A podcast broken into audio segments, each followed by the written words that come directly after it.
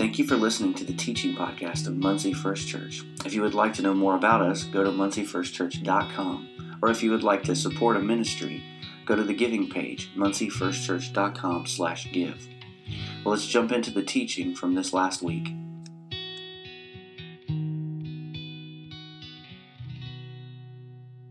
Man, I'm just celebrating this morning because it's true. The cross that was meant to kill is our victory. We have hope today. And uh, that's what I want to talk to you about. If you have your Bibles, turn to 1 Peter chapter 1 and uh, verse 3, and we're going to look at that. And uh, how many of you enjoyed the warm days this week? Anybody here raise your hand and enjoyed the warm days this week? How many of you like the snow that's falling right now? I can look out there and I can see it. Do you love it? Uh, you guys are a bunch of crazy people that just need to have something done right and fix you. Because, man, it's, I'm looking forward to it. It's going to get to be 60s pretty soon. Next Sunday, 60s motorcycle weather. Can't wait. It's good. You know, there's there's alternative there, there's reasons for my being glad. First Peter chapter one. If you have your Bibles, um, and, and, that's where we're going to look. I'm going to read that in just a minute. Hang on to that. Keep it open right there.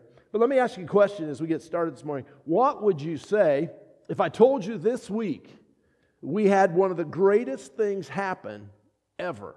It was amazing. Some guys came in to see me this week and they, they said, We've been looking at your land, we've been examining all the rock formations and all the way it's laid out here, and we believe that the largest deposit of crude oil is right beneath the 19 acres right here, right now. I mean, they said there is so much oil underneath there, you're going to be filthy rich. You're going to be able to pay for missions for every denomination. You're not going to need to worry about it. You're going to just be able to, to fund anyone and everyone. In fact, it's going to create so many jobs in Muncie, there's not going to be poor people left in Muncie. They're it's just going to wipe out. In fact, it's going to change the whole state of Indiana. What would you say about that? How would you feel if someone came and told you that you were going to be rich like that? Well, I got some bad news for you. No one came and said that to me. But I have some more good news. I believe God has shown me something that I think is even better than discovering a huge oil reserve underneath our feet. Because we've been talking about how do you get rich, how to, how to live like we're rich.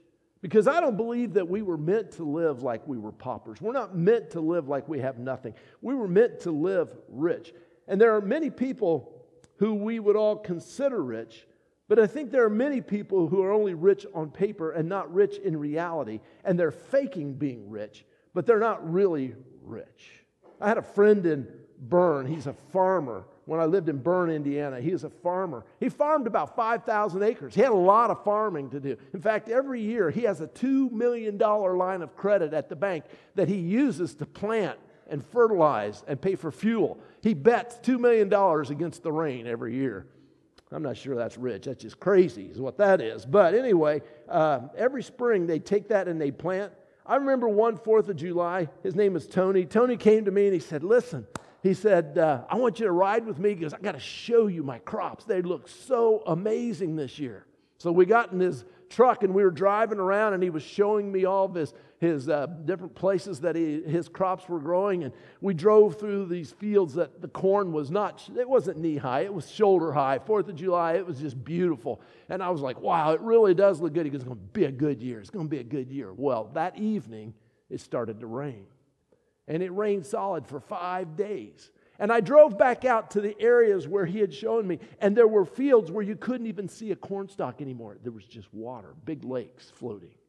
All that was gone, every bit of it. And I saw Tony the next week at church, and he was upset and very animated. And he's telling a bunch of guys about how the rain had ruined everything. The rain had wiped out his crops. It upset him so much. He said, You know, I have lost literally hundreds of thousands, if not millions of dollars in crops and money. It's all gone. And one of the guys tapped him on the shoulder and said, Tony, you didn't lose millions of dollars. You lost millions of dollars of potential, but you didn't lose millions of dollars because you didn't have millions of dollars. It was in the field still. You hadn't picked it yet. It wasn't yours. He had lost everything that he had spent, but he hadn't lost the money that he was going to make because, you know, he hadn't made it yet. The wealth that he was speculating on was, was it wasn't real it could be lost. It was susceptible to the weather, and he lost it. And that's the big problem I see in the world today. We're basing our lives, We're basing our happiness, we're basing our joy, our success, our futures on things that are susceptible to weather, failure, devastation, situations, all kinds of things. For instance, big house, nice car, vacations, entertainment, being comfortable. Even our marriage, when we have these things, we call ourselves rich, but the problem is, is that our circumstances change. I have seen houses that we thought were just going to be the end all to end all suddenly become old and tired and worn out or infested with something. Cars, cars are a joke. They get old. We love them when we get them. We can't wait to get rid of them when we get rid of them. You know, they change as our hearts change. We're fickle that way. Vacation, man. Vacation seems like the problem solver in these days that we live in, doesn't it? If I can just go on a vacation, it's all going to be good. But the problem is, I come back from vacation and all the work's piled up on my desk. And by the time I get done with that, I'm going, man, I need a vacation. And entertainment. I love to be entertained. Don't you love good music? And don't you love to go to some fun things or to a play or something like that? I love being entertained, movies. It's so good. But when it's over, I'm back to my reality. And being comfortable is uh, subject to where I'm at in my life, my physical well being, my economic situation. Marriage, I tell you, marriage is great. I love my wife. She's wonderful. She's in the nursery today, so I can talk about her. She's not in here, and I just do that. And you guys won't say a word, right? That's the way it works. Every time I say anything about her when she's in the nursery, she comes up and says, I heard you were talking about me. You guys all just go and tell her everything I say. I don't know what that's about. That's okay. But marriage is great, but it's dependent upon more than just me because if I'm doing a good job and working hard trying to be a good husband and she doesn't work at it and doesn't want to stay married, marriage will disappoint you. It happens. So I've come to believe there's only one thing, one commodity, one truth that is not subject to anything else, and which we, the church, the children of the King of Kings, have in abundance, and the world needs it desperately. It's what sets us apart from the world, and it makes us filthy rich, and we don't even realize it. And that commodity is hope. Hope. I'm going to tell you something right now. It's our business. The church is in the business of hope, like Microsoft is in the business of software. That should have just gotten you all excited. There should have been amens everywhere. You should be waving your hankies right now. I'm telling you, we got hope. We got hope by the bundles full. We got hope by the buckets full. We got so much hope that we don't know what to do with it all. And anyone else but the church who offers hope is offering a counterfeit. You know, there are people who give you, you know, like software that they say will work like Microsoft. They're lying to you. Nothing works like Microsoft. It's Microsoft's software, and our hope is the only hope. Anyone else that's offering you hope is offering you something else. It's not the true hope. Only the church, only Jesus Christ offers hope. And the problem is, is it's time that we, the church, start utilizing what God has given to us to give out. It's time for us to begin dispense it and, and, and disperse it out there and advertise what it is we're able to do. We need to quit walking around with our heads down in the days and age we live in, going, Well, I sure hope nobody knows that we're a church. Nobody will ever, man, I hope he doesn't find out I'm a pastor. We should be dancing in the streets and say, Hey, look at me. I'm a pastor and I'm a man who can give you hope. I can offer you hope like nobody else. Anybody agree with me right now that we live in a world that doesn't feel very hopeful? Anybody feel like it's not very hopeful? Yeah, yeah. It's a it's kind of a tough time to live right now. Uh, let, me, let me give you a couple things. And I don't want this to be a, a, you know, a Debbie Downer kind of sermon. I want this to be up because it is an up sermon. But I want to give you some things that'll kind of set the stage for this. Let me show you some signs and symptoms of the hopelessness that we're living in. We're killing our babies. Okay? In 2017, we aborted 881,000 babies in the United States. That's like murdering all the people in Fort Wayne, Muncie, Anderson, and much of Delaware County all in one year, just wiping out that area. That's how many babies we got rid of in, in 2017. And only people without hope kill their children. Suicides. Suicides were the 10th leading cause of death in the United States in 2017. 47,173 people killed themselves in the United States.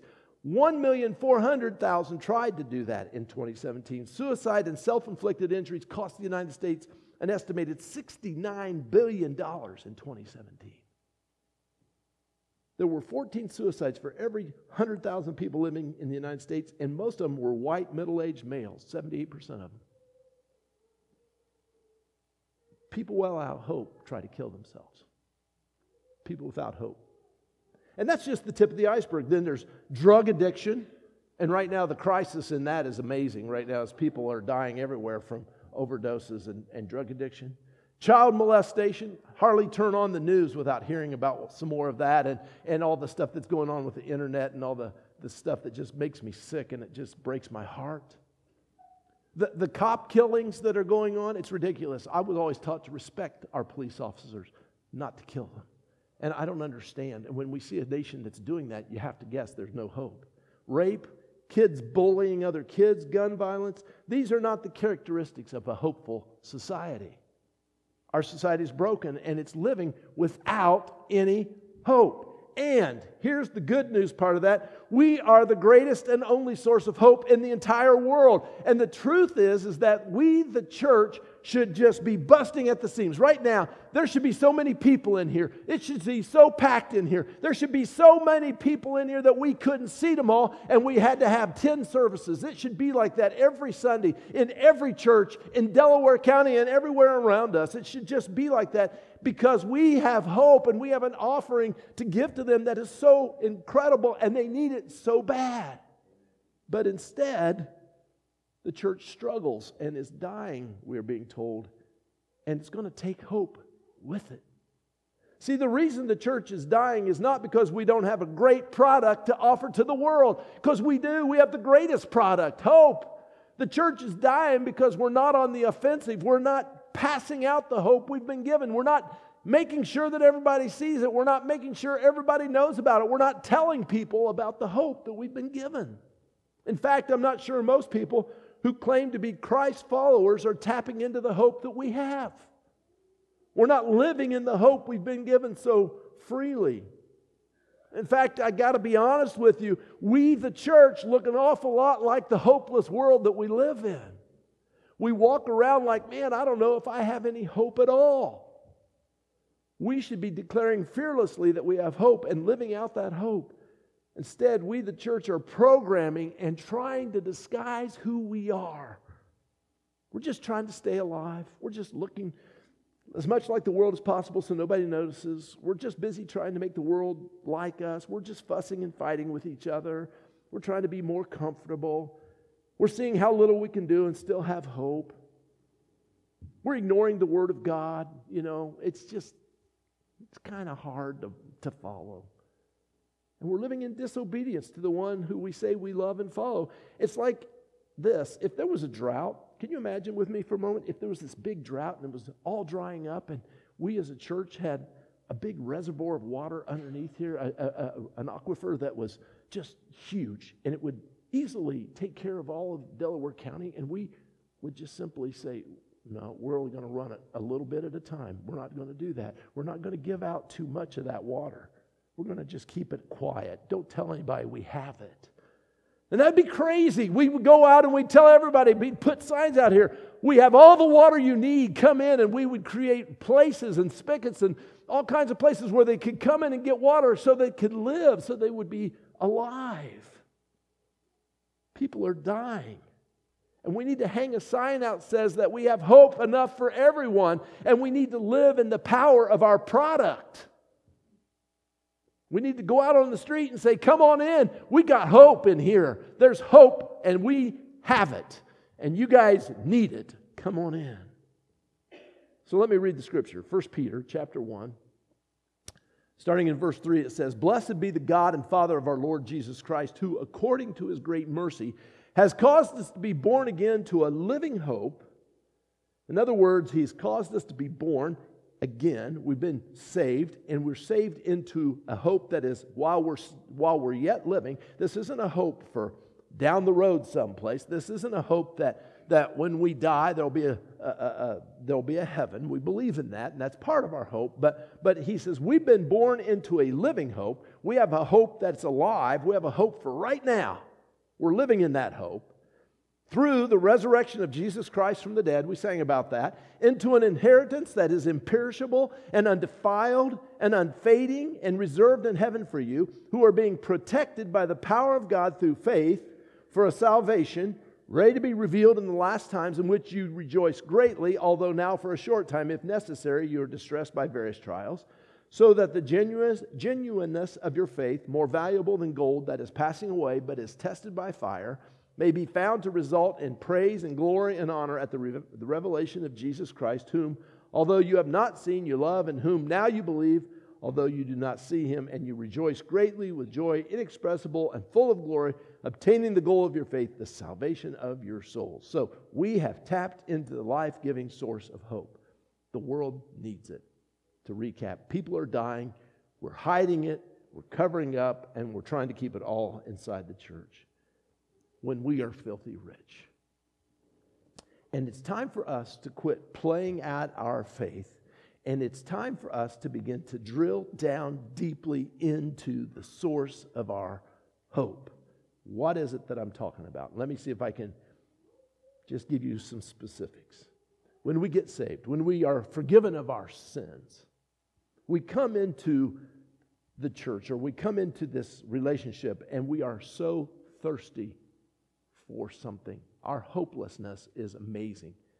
Anybody here ever be been in a situation where you're just dying of thirst or you're extremely hungry and anything you get to eat tastes like the best thing ever. And then later on, you go back and you say, Man, I want some more of that. And you eat it and you go, That isn't very good.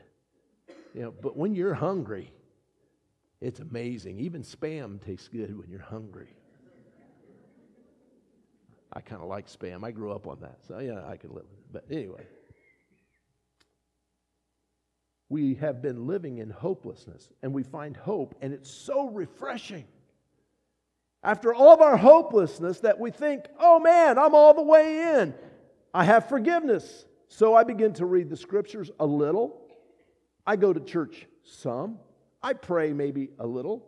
I try to be nicer. They tell me some things I should stop doing, so I don't cuss as much as I used to. And I think, there, I'm good to go. Folks, let me tell you something. It's the tip of the iceberg. It's not about stopping doing anything, it's about so much more than that. It's about God. It's about getting to know Him. It's about being in relationship with Jesus Christ. It's about breaking through to that relationship. It's about knowing Him like you know the person sitting next to you, that person you're married to. It's like knowing someone that is intimately yours.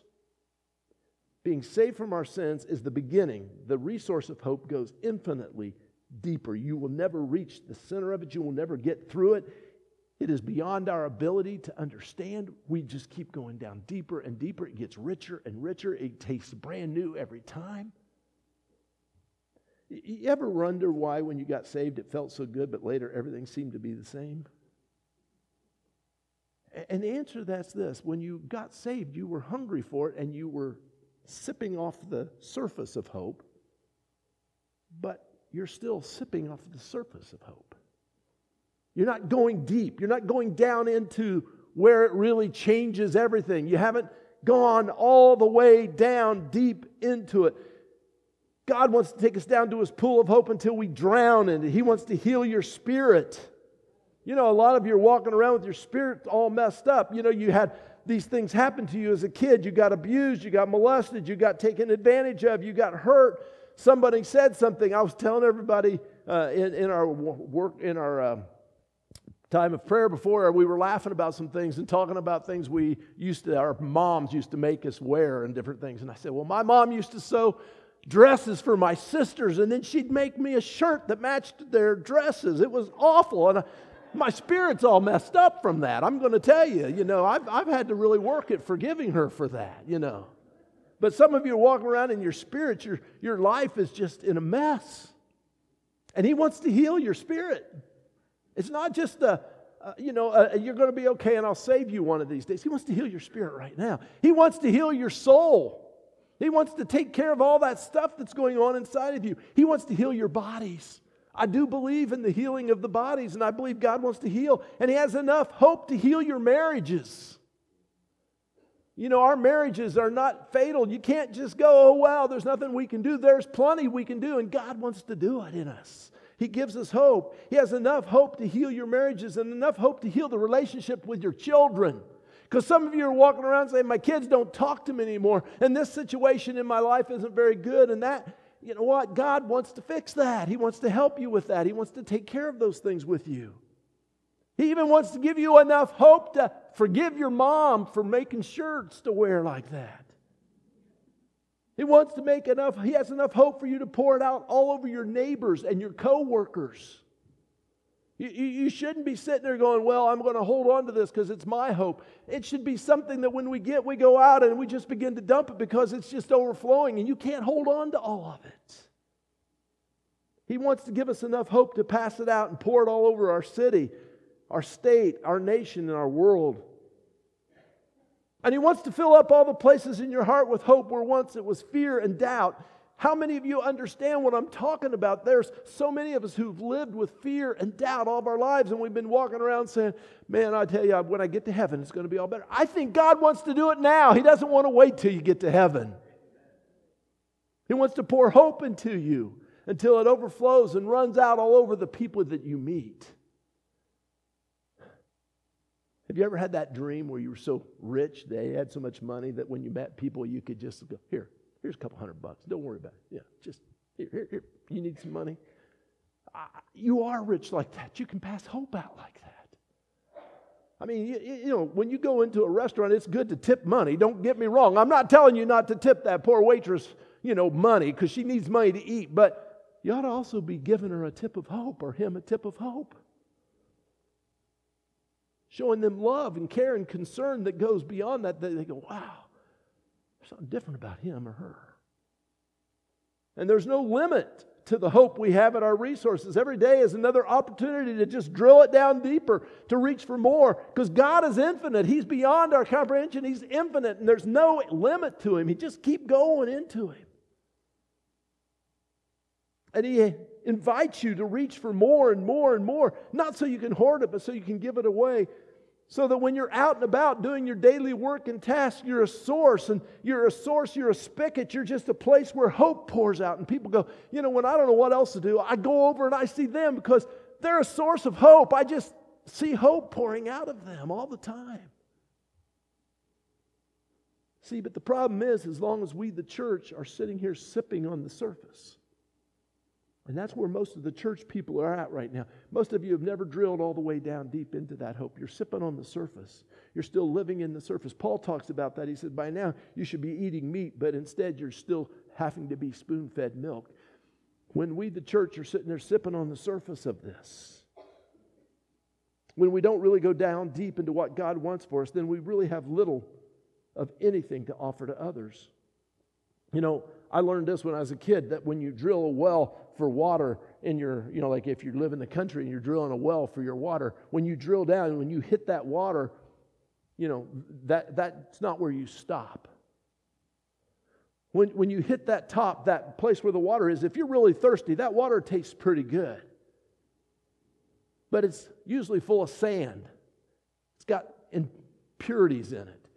You drill on down past that and you get into where the reservoir of water actually is, where it's clear. And that's where you want to get your pump and get it down into that. You submerge it down into the clear water. Because after a while, when you're not thirsty and your water's full of sand, it's not very pleasant. So you want that clear water. You want to drill down deep and get into the pure and the clear water. And that's what we as a church should be doing. Our calling as the church is not to point out what the world is doing wrong. See, that's what the church has done for years. We've walked around going, uh-huh, look at that. Yep, yep, I'm telling you, they need to quit drinking. Up, up, smoking over there. I saw him. Yep, yep, yep. And oh my goodness, do you believe that? You believe the way they talk. And, and we point out everyone's faults. Amen? We do it. Don't tell me we don't do it. We do it. I hear it all the time. Our calling as a church is not to point out what the world is already doing wrong. They can see it there. They feel hopeless. Trust me. They already know that they're messed up. You don't have to tell people they got a problem. Most of the time, most people are walking around feeling pretty hopeless. That's why they're killing themselves. That's why they're not rejoicing. That's why they're not living in the joy that God made them to live in. You know, God's prevenient grace is already at work in people ahead of you. That right now God is already walking around convicting and showing people. That's what the Holy Spirit does. The Holy Spirit's job is to convict people of sin. And guess what? The Holy Spirit doesn't need your help to convict people of sin. He's taking care of that. What the Holy Spirit wants you to do and what God wants you to do is to take the hope that you have and tell others about it. And then the conviction that He's placed upon them will become real. And they'll see the difference and they'll go, I need that. I'm hungry for that. I want that. How do we drill deeper? You got to get to know and love Jesus well. I'm telling you right now, you cannot go deep into what God wants for you until you get to know Jesus, and you got to get to know Him well. How do I get to know Jesus well? You have to know about Jesus, but you need to know more who He is. You got to get to know Him. And if you're not taking time to get to know Him, then you're not going to get to know Him. Because I'm going to tell you something there is no substitute for time in a relationship.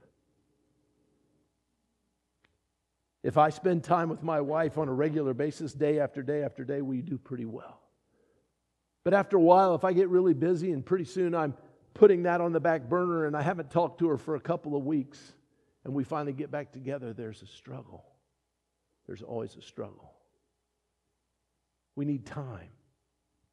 When we first got married, Darcy would work in the mornings, and she'd go to work at the bank in the mornings, and I would go to school. And then after school, I would go to work, and she would come home. And then after I finished working, I would come home, and she would be in bed, and I'd do homework, and then I'd go to bed, and then I'd sleep, and I'd get up in the morning. If you notice, there's not much time where we overlapped. We hardly saw each other during the week. And then on the weekends, we'd get together, and I'd say, okay, now we can talk. We'll be together. And we'd get together, and we would fight because everything that I had done wrong all week long, she pointed out to me, and vice versa. And that's what we do with Jesus if we're not careful. We're walking around going, well, I'll get to you later, but right now I don't have time. And it's all about our priorities. But if you're going to live and know Jesus, you're going to have to take time to get to know him. And if you're not willing to live in obedience to what he's already showing you, I'm going to tell you something. God is not going to give you any more than what you're obedient to right now. If you choose not to live in obedience to God, he's not going to give you anything else. Right now, are you living in full obedience to everything you know? Are you living in absolutely full obedience? Because if you are, then great. But my guess is most of us are not, and God is not going to give us more until we become obedient. He said, Go make disciples, teach them to obey. He didn't say, Go make disciples and teach them so that they can have a bunch of knowledge. There's no quick and easy way. It takes time and it takes persistence, and you have to do it, and you have to do it, and you have to do it. Secondly, you have to learn to go on the offensive. We are called to intercede for our fellow man. We are not called to sit around and wring our hands. Hand wringing is not a Christian trait.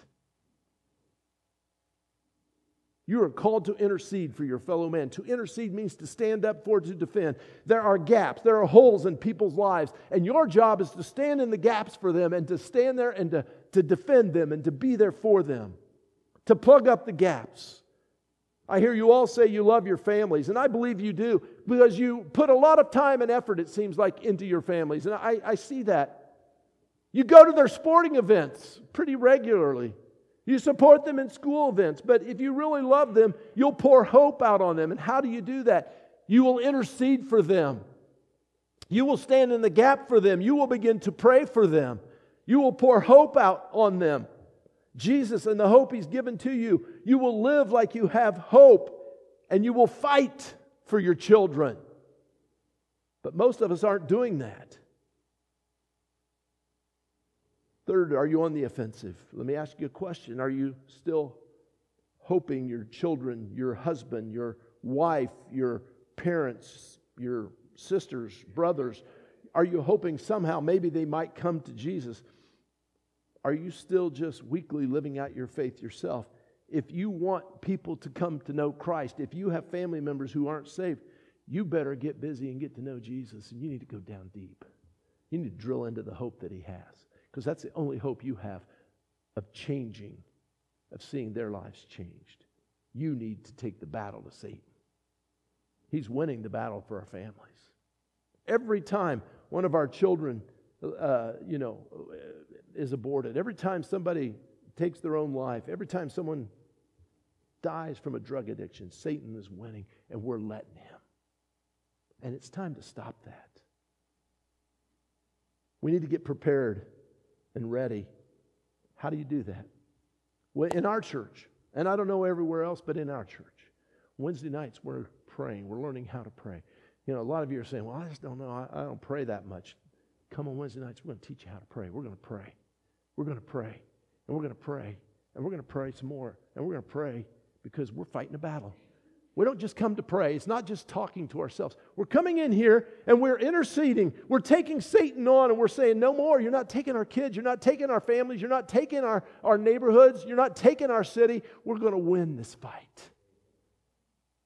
And you know what he's going to do? He's going to convince you that you don't need to come here for that, that you don't need to be a part of that. I'm going to tell you something. There's something sacred and holy when God's people gather together and begin to fight together. And we need to do that. You need to take the time to do that. Second thing is this you need to jump into the Roots Sunday school class. A lot of you have been Christians for a long time, but do not understand what I'm talking about. Darcy is teaching this class. It meets every Sunday morning at 9 o'clock, and they go from 9 to 10.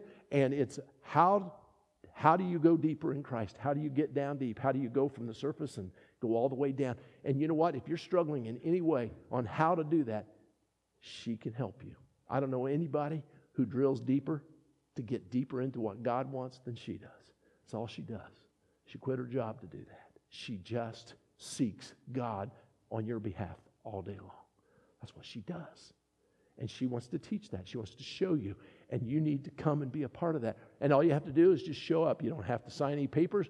Try it out. Sunday mornings, 9 o'clock, she's over there, and she'll be right, right over here, right about there and she'll be able to teach you and show you that. You need to get in on that. Next thing is this. How many of you have a daily ritual that you go through, that you get up every morning and you do? Anybody do that? You know, rituals are one of the best things in the whole world. If you're not doing that, you need to set your rituals up. I have rituals. Mine is I get out of bed, I let the dog out of the cage. That's the first thing because he's in there whining at me. So I let him out of the cage and I feed him his pill and then I grab some coffee and I go into my room and I spend the next hour with the Lord because that's my ritual. And I'm going to be there. That's, that's the day. That's how it starts. And I spend time with Him. I spend time praying. I spend time reading. I do the things I need to do. I get up so I can do that. You need your ritual. And it needs to include Jesus. And not just 10 minutes on the way out the door or five minutes or just on the way I listen to, a, uh, I listen to my devotional. You need to spend time with the Lord. I'm going to tell you something. The scriptures will never come alive. The Holy Spirit will never speak to you if you don't take the time to sit and meditate on His Word and hear what He's trying to say to you. I can read it a thousand times. If I don't stop and really listen to it, I'll miss everything. I'll miss everything completely. You have to take time. Understand that Jesus and your faith is of way more infinite value than money or sports or your play or your rest or anything else. Jesus has to be first. And if you're putting everything else first, if you're doing anything else first, if you're putting anything else above that, then you're making a mistake in your life because you're going to find out one day there's no hope because none of that is going to save you. We have this hope, but the only way we can tap into it is to go on the offensive go to our neighbors, our friends, and our family and just pour hope all over them. Peter continued in his letter, and I just want to read a few more verses to you, starting in verse 13. Therefore, when you have prepared your mind for action by being self controlled, put your hope completely in the grace that will be brought to you at the revelation of Jesus Christ. Don't you love that? That means that when Jesus is revealed, when he is revealed to you, there's hope. Hope comes when you get to see who Jesus is. As obedient children, do not be conformed to the former desires you used to conform to in your ignorance, But as the one who called you is holy, you yourselves be holy in all your contact. For it is written, You will be holy because I'm holy. And if you call on him as a father who judges impartially according to each one's work, conduct yourselves with fear during the time of your temporary residency, because you know that you were redeemed from your futile way of life, inherited from your ancestors, not with perishable things like silver or gold, but with the precious blood of Christ, like that of an unblemished and spotless lamb who was foreknown before the foundation of the world but has been revealed in these last times for you, who through him are believing in God, who raised him from the dead and gave him glory, so that your faith and your hope are in God. Your hope is in God. So the greatest commodity in the world is hope. And I have hope beyond hope. When all the world around me is shaking and falling down, I can look him in the eye and say, But I still got hope. I've got hope. And I have hope right now. I've had some difficulties in my life, and I've had some difficulties right now, some things that are just really troubling to me. But guess what? I'm not done. I have hope. I have hope. And I also have hope in my future with Him forever. You know what? One of these days I'm going to, as you are, stand before the judgment bar of God. And I can see that in my mind. And I'm standing there, and I get to walk up there, and God is looking, and He asks me this question Why? Why? What is your. What is your reason for hope. If I'm a lot of us, I reach my pocket I pull out a pocket full of gold. I made some money. Oh, yeah, and I had some influence. My influence, man, I was a really important guy on earth. And God looks at me and says, You know, your gold, it's pavement up here. We use it for streets. So, what do you have of real value to offer to? And on that day, there's only one thing that's going to count. I'm going to tell you what it is right now. And this is where your hope comes from it is the precious blood of Jesus Christ, his death on the cross. When I pull that out and I say, Look, my hands are covered by the blood, Jesus died for me. And my father is going to say, Welcome home, man. That's exactly right. You're right. You are covered by the blood. That's the only hope we have, guys.